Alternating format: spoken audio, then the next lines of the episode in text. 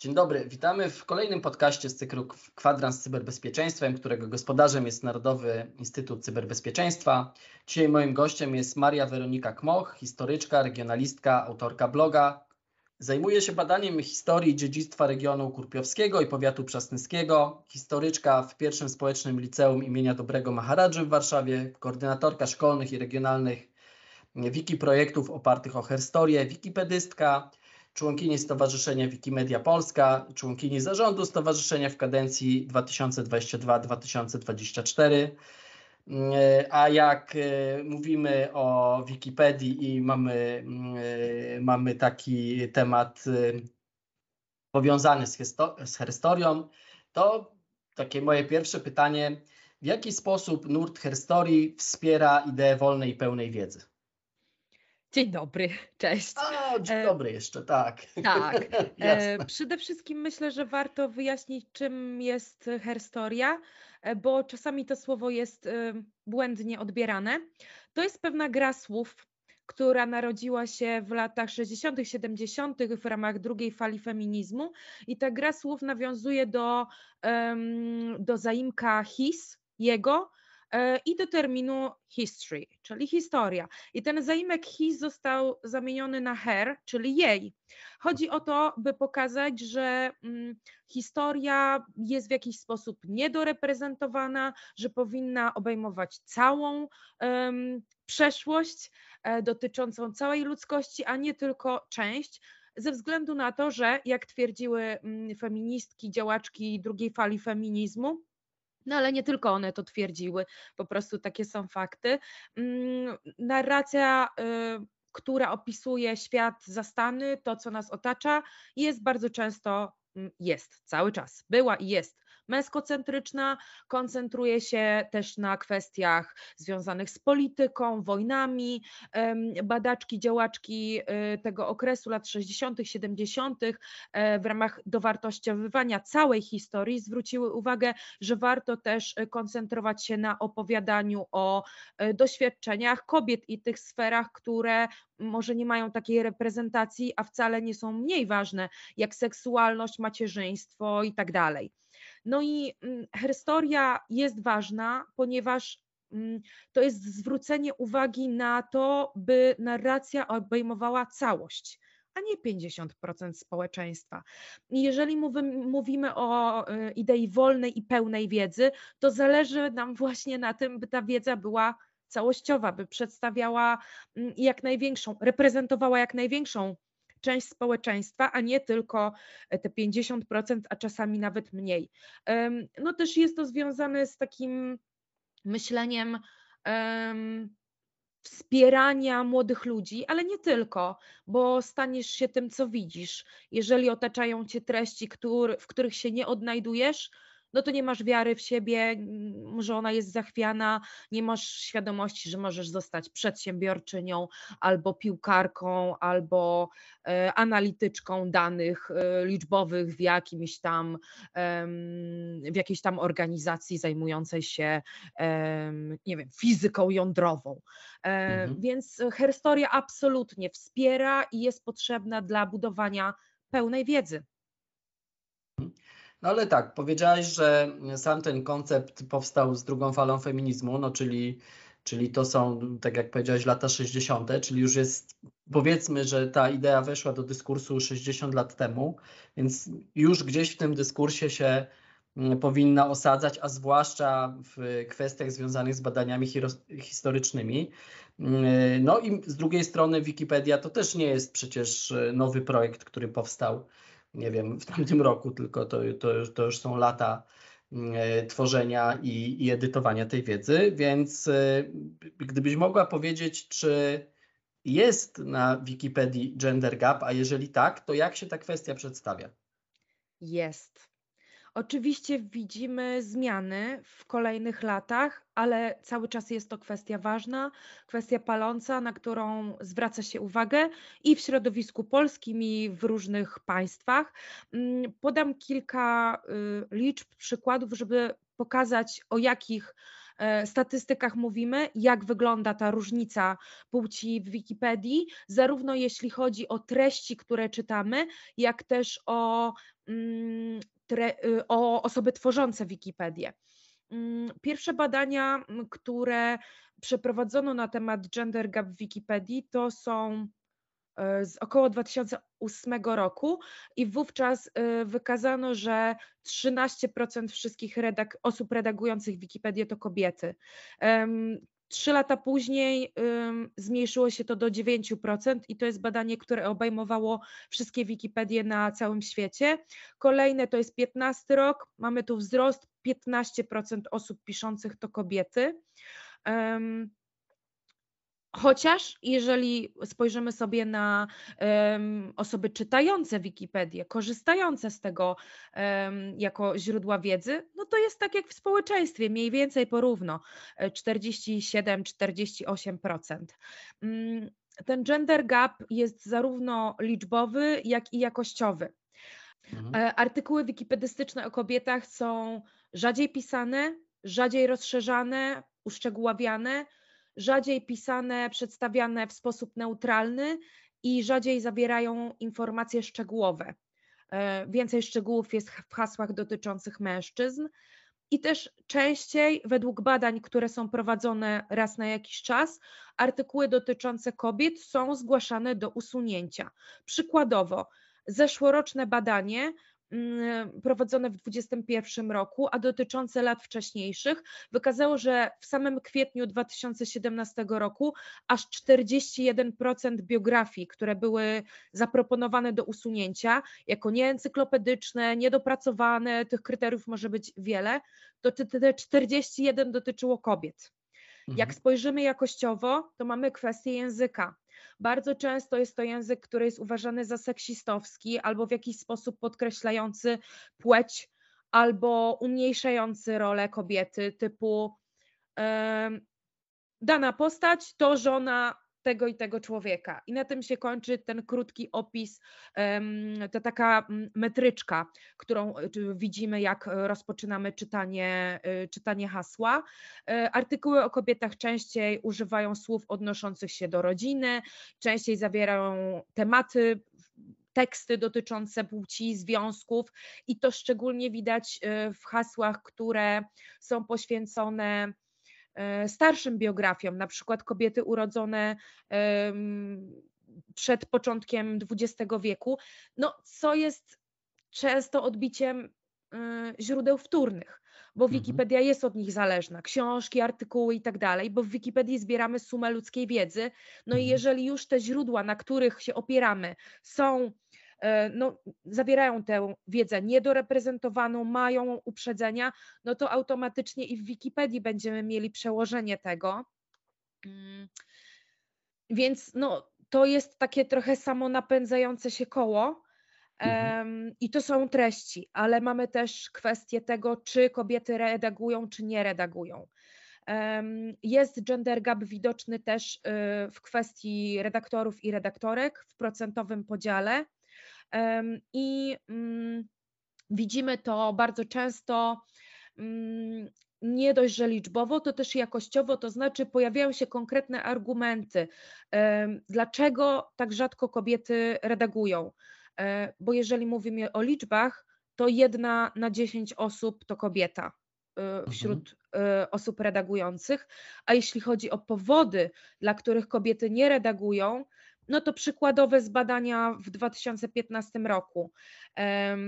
Brak pewności siebie bardzo często się pojawia, niechęć do konfliktów i udziału w takich długich dyskusjach i mocowaniu się na argumenty.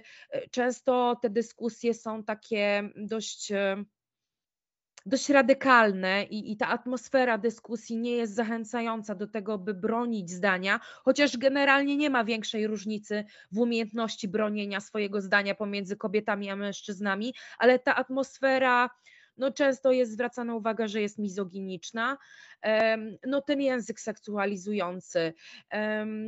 Też czasami kobiety zwracają uwagę na to, że mm, jest w Wikipedii mniejsza możliwość e, nawiązania relacji społecznych i ten ton mhm. wypowiedzi nie jest taki przyjazny, więc widzimy i gender gap w treści, jeśli chodzi o to, czy kobiety są reprezentowane w treściach, ale też w tym środowisku, który tworzy Wikipedię.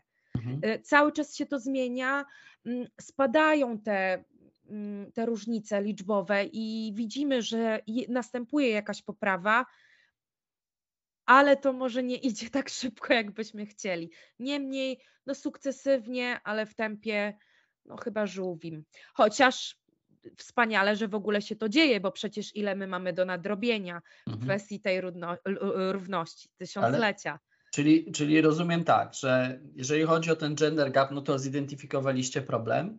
Tak. I mm, o ile kwestia mm, tego, no bo konstrukcja Wikipedii e, opiera się na źródłach wtórnych. No i jeżeli te źródła wtórne, zwłaszcza starsze, nie doreprezentowują kobiet, no to to ma bezpośrednie przełożenie na to, jak, jak te hasła są redagowane, no bo, no bo po prostu nie ma źródeł, do których się można odwołać. No i to jest jakby jeden obszar do zagospodarowania, a drugi obszar to już jest uczestnictwo kobiet w samej kwestii w samej kwestii e, redagowania i edytowania e, artykułów. No i tutaj też z tego co rozumiem problemy są, są zdiagnozowane, więc jakie podejmujecie inicjatywy w, w Polsce na rzecz tego, żeby, żeby zwiększyć reprezentację kobiet w Wikipedii?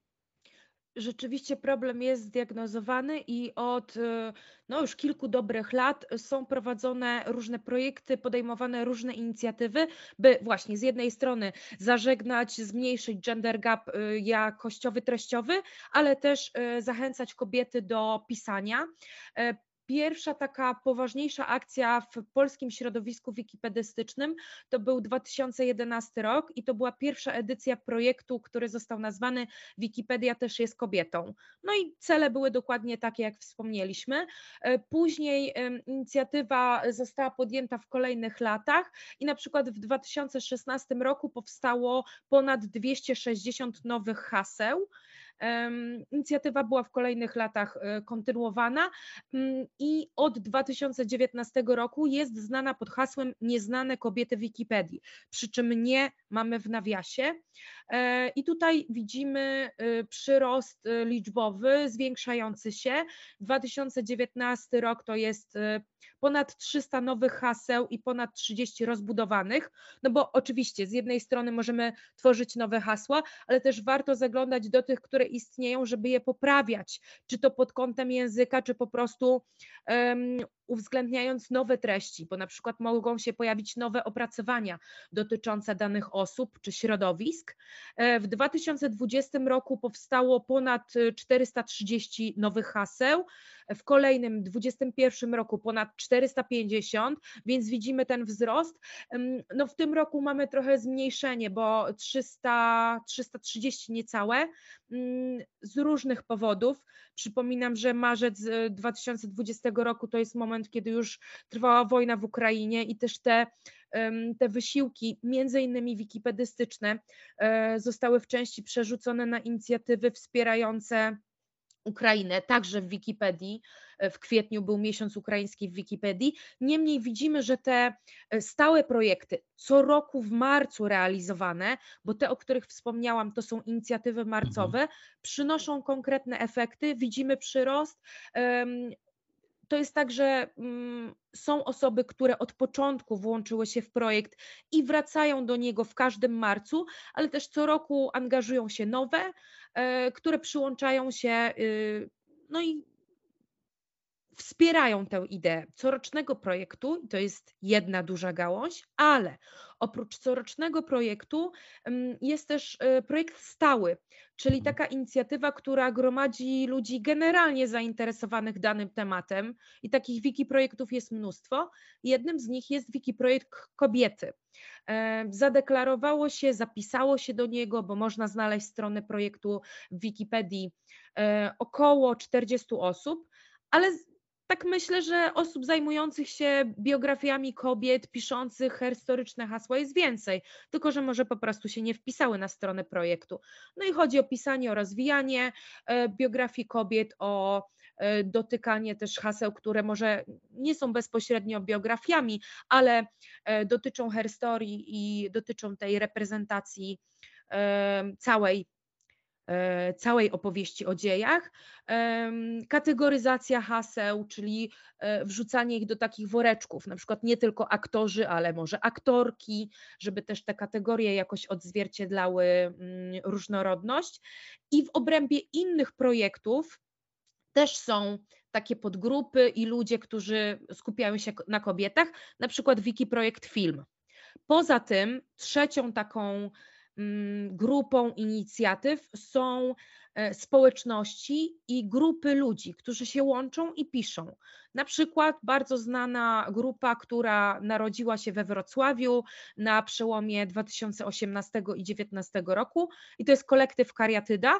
I to jest taka mhm. nieformalna grupa osób, które zainteresowane są głównie sztuką, zajmują się tematami związanymi z artystami, artystkami, no ale właśnie bardziej artystkami, piszą biogramy, organizują edytony, czyli takie spotkania, podczas których siadamy wszyscy wspólnie i piszemy, gromadzimy literaturę, wspieramy się.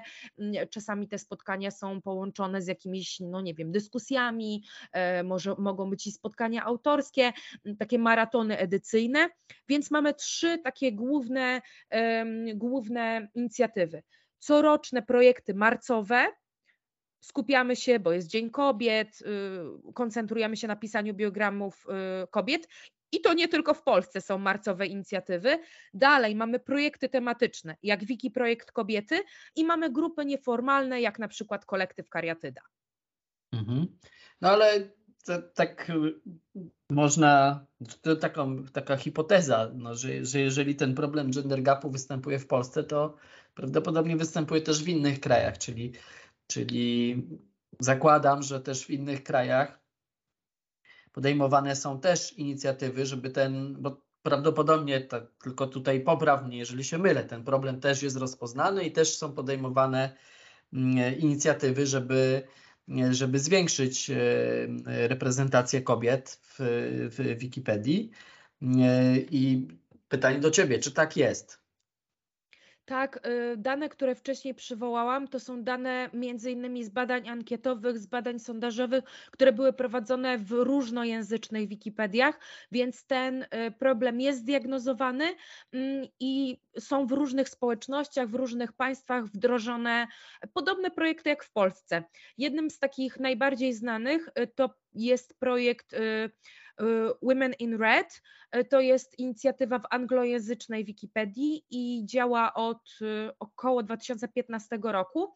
I bierze się to z tego, że jeżeli w Wikipedii nie mamy jakiegoś hasła, a uważamy, że warto je stworzyć, to można je podlinkować i ono się wtedy podświetli na czerwono. Mhm. Jeżeli jakieś hasło istnieje, no to jest niebieskie, możesz sobie przejść do niego i poczytać. No i właśnie chodzi o to, żeby tych kobiet czerwonych, women in red, było jak najmniej i jak najwięcej tych czerwonych zamieniało się w niebieskie czyli by jak najwięcej haseł dotyczących kobiet powstawało. Jest to inicjatywa, która zachęca redaktorów, redaktorki do poszerzania e, haseł w Wikipedii właśnie o biogramy kobiet. No i y, pomiędzy 2015 a 2018, i to nawet nie pełnym rokiem, tylko do połowy 2018 roku, w ramach tego projektu powstało około 17 tysięcy nowych haseł biogramów kobiet. Więc to mhm. się dzieje. E, poza tym e, są też e, projekty, które koncentrują się na takim działaniu w innych państwach. Jest wiki projekt Frauen, Mujeres, czyli Wikipedia niemieckojęzyczna, hiszpańskojęzyczna. Poza tym są, tak jak u nas, wiki projekty, które dotyczą może bardziej tematycznych kwestii, jak na przykład Wiki Project Feminism, Gender Studies.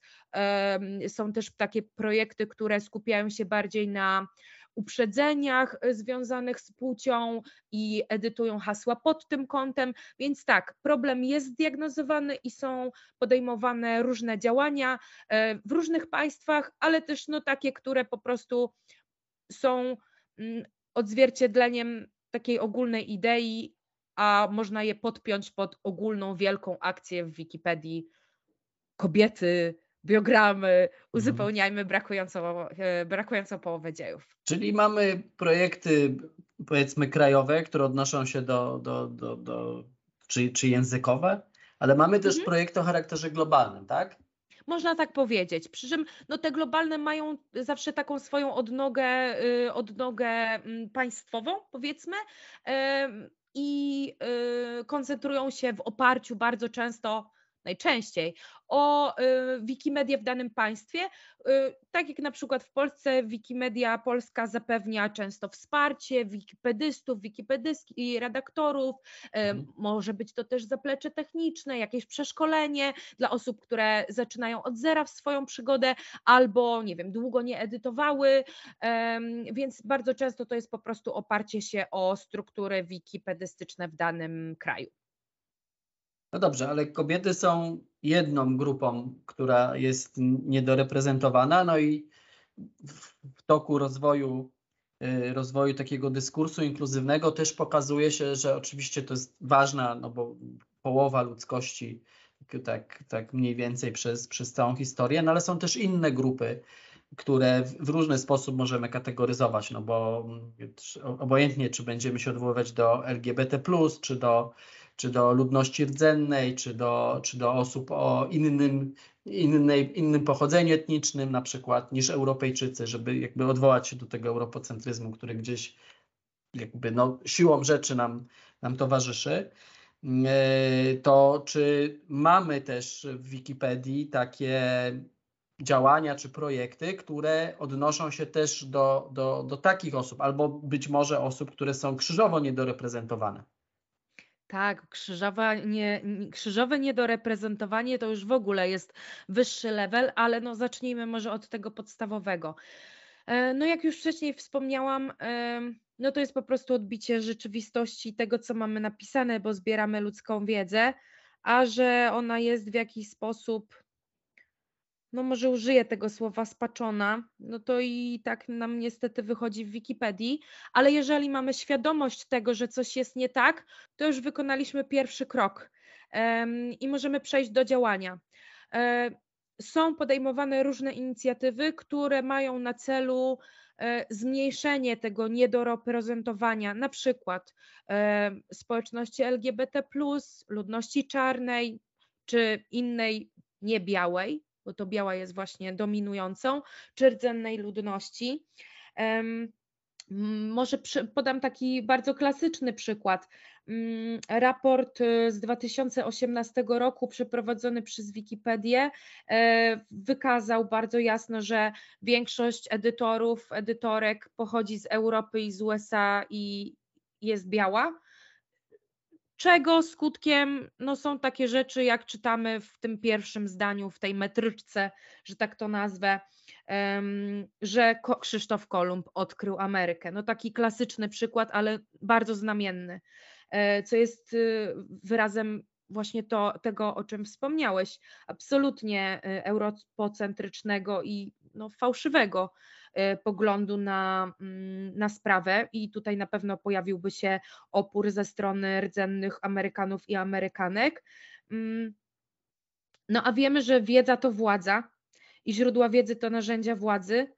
E, jednych mogą jakoś wywindować, innych mogą gdzieś tam zgnębić. Pisze o tym, e, pisze o tym Rebecca Endler E, w książce, która wyszła w tym roku, Patriarchat Rzeczy, Świat stworzony przez mężczyzn dla mężczyzn i bardzo się ucieszyłam, kiedy jeden z podrozdziałów dotyczył Wikipedii i mówi ona tam między innymi o tym niedoreprezentowaniu nie tylko kobiet, ale też, ale też innych grup. Są podejmowane inicjatywy. W Polsce na przykład jest, istnieje Wiki projekt LGBT, Sama ostatnio do niego dołączyłam, ponieważ e, prowadziłam projekt w mojej szkole w ramach takiego corocznego, nawet co semestralnego hmm. działania. Wybieram temat przewodni.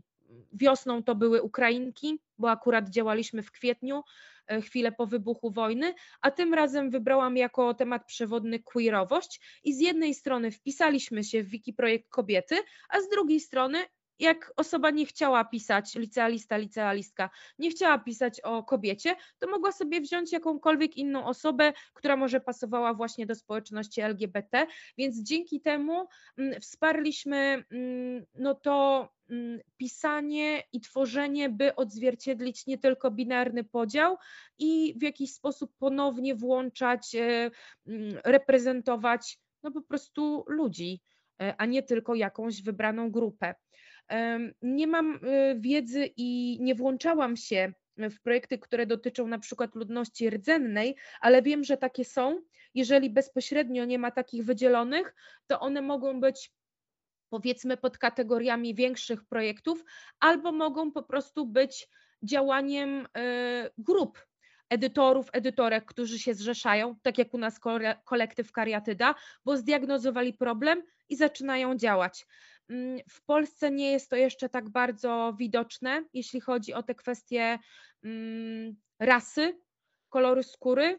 E, Wiki projekt LGBT jest trochę bardziej widoczny, ale na przykład kwestia zaimków i tego, jak pisać o danej osobie, e, to jest dyskusja na godziny. I nawet jeżeli możemy przywołać w przypisie informację, jak dana osoba sama o sobie mówi, no to jeżeli to pojawi się w polskim haśle, to bardzo często możemy być pewni, że tylko odliczymy 3, 2, 1 i zaczyna się dyskusja. A, ale to nie jest po polsku, ale to nie, ale to tamto, ale Rada Języka Polskiego, ale to, ale tamto, ale nie ma po, poradnika, ale jednak poradnik jest, ale my musimy odzwierciedlać to, co się mówi w najnowszych badaniach. I tak się przepychamy, przepychamy na argumenty, więc pewnie jeszcze zejdzie, zanim będzie tak, jak y, może byśmy chcieli i chciały ale jesteśmy na dobrej drodze, także jeśli chodzi o tę reprezentację innych grup, nie tylko kobiet. A powiedz, a takie dyskusje przekształcają się w wojny edycyjne, czy to raczej. Zdarza się. Zdarza się. A pamiętasz Zdarza jakieś się. hasło, które już takie było szczególnie kontrowersyjne? Um, doświadczyłam tego ostatnio. Um, właśnie w ramach projektu, o którym wspomniałam, ponieważ osoba, która zapisała się na projekt, to byli licealiści, licealistki, wybrała sobie e, hasło o no bardzo bardzo wyjątkowej postaci. E, ta postać przeszła do historii jako The Public Universal Friend. E, urodziła się jako Jemima Wilkins Wilkinson, jeśli dobrze pamiętam. No i to była kaznodziejka ze Stanów Zjednoczonych. Urodziła się jako kobieta, żyła w, na przełomie XVIII i XIX wieku i w pewnym momencie całkowicie odcięła się od, od kwestii płciowych i mówiła o sobie w zaimkach e, w liczbie mnogiej. They, them.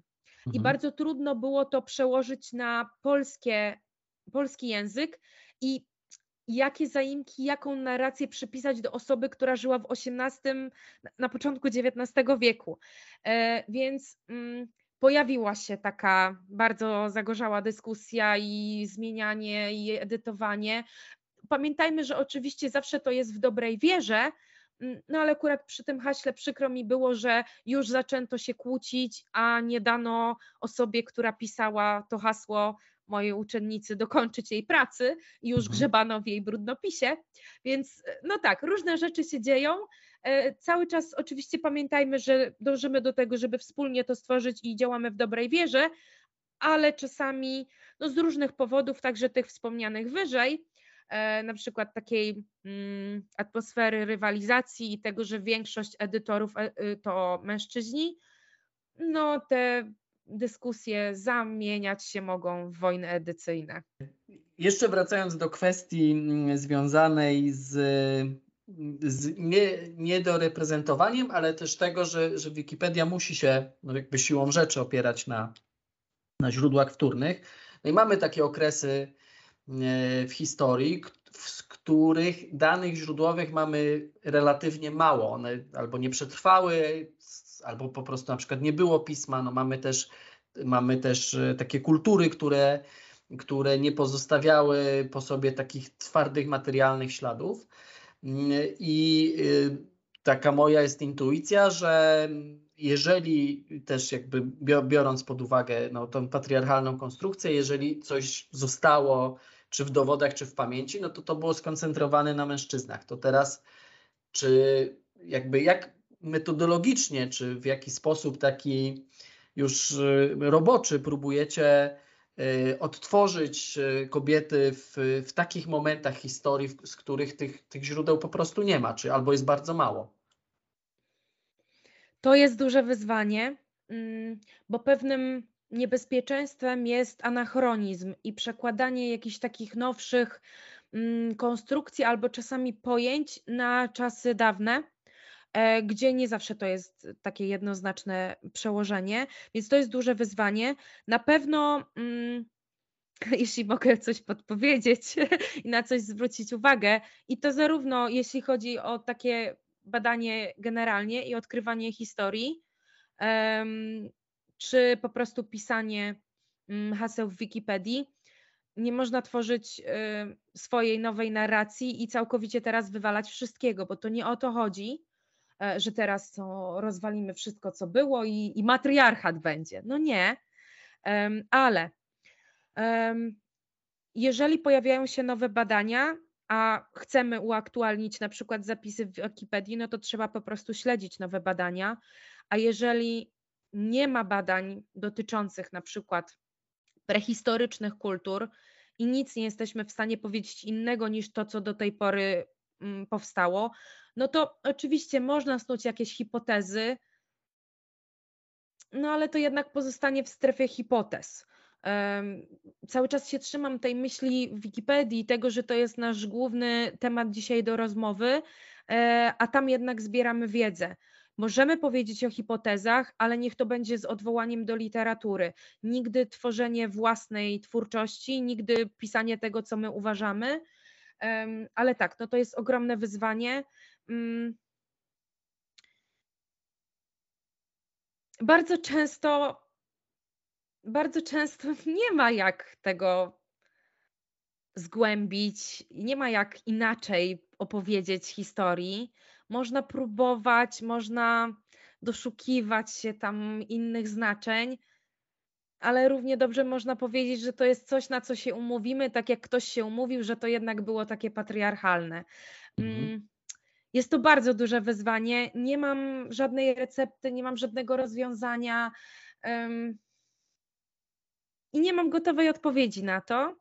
Mhm. E, mogę powiedzieć, czego na pewno unikać własnej twórczości, odwracania całkowicie narracji, bo nie chcemy to, to nie o to chodzi.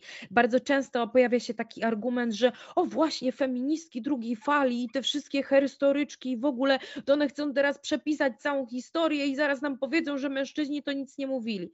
To nie o to chodzi. To też nie o to chodzi, żeby gnębić wszystkich mężczyzn, no bo to nie jest ich wina, że tak, taki mamy konstrukt społeczny i to się nawarstwiło przez tysiąclecia. No to nie o to chodzi ale świadomość i, i, jakaś taka uważność w języku i w tym, z czym się spotykamy, co, co czytamy, jest już jakimś krokiem. No właśnie, krytyczne myślenie. Jeżeli może nie jesteśmy w stanie dotrzeć do tego albo, no nie wiem, odkryć, jak to naprawdę było, to nie przyjmujmy wszystkiego na wiarę, bo tak nam powiedzieli i od zawsze tak jest. A może jednak nie było. Kwestionowanie, zadawanie pytań, poszukiwanie, e, przegadywanie z innymi osobami, to też jest bardzo ważna, bardzo ważna e, droga, żeby e, dowiedzieć się czegoś więcej. A jak nie dowiedzieć się, no to po prostu uruchomić jakiś proces myślowy. Mhm.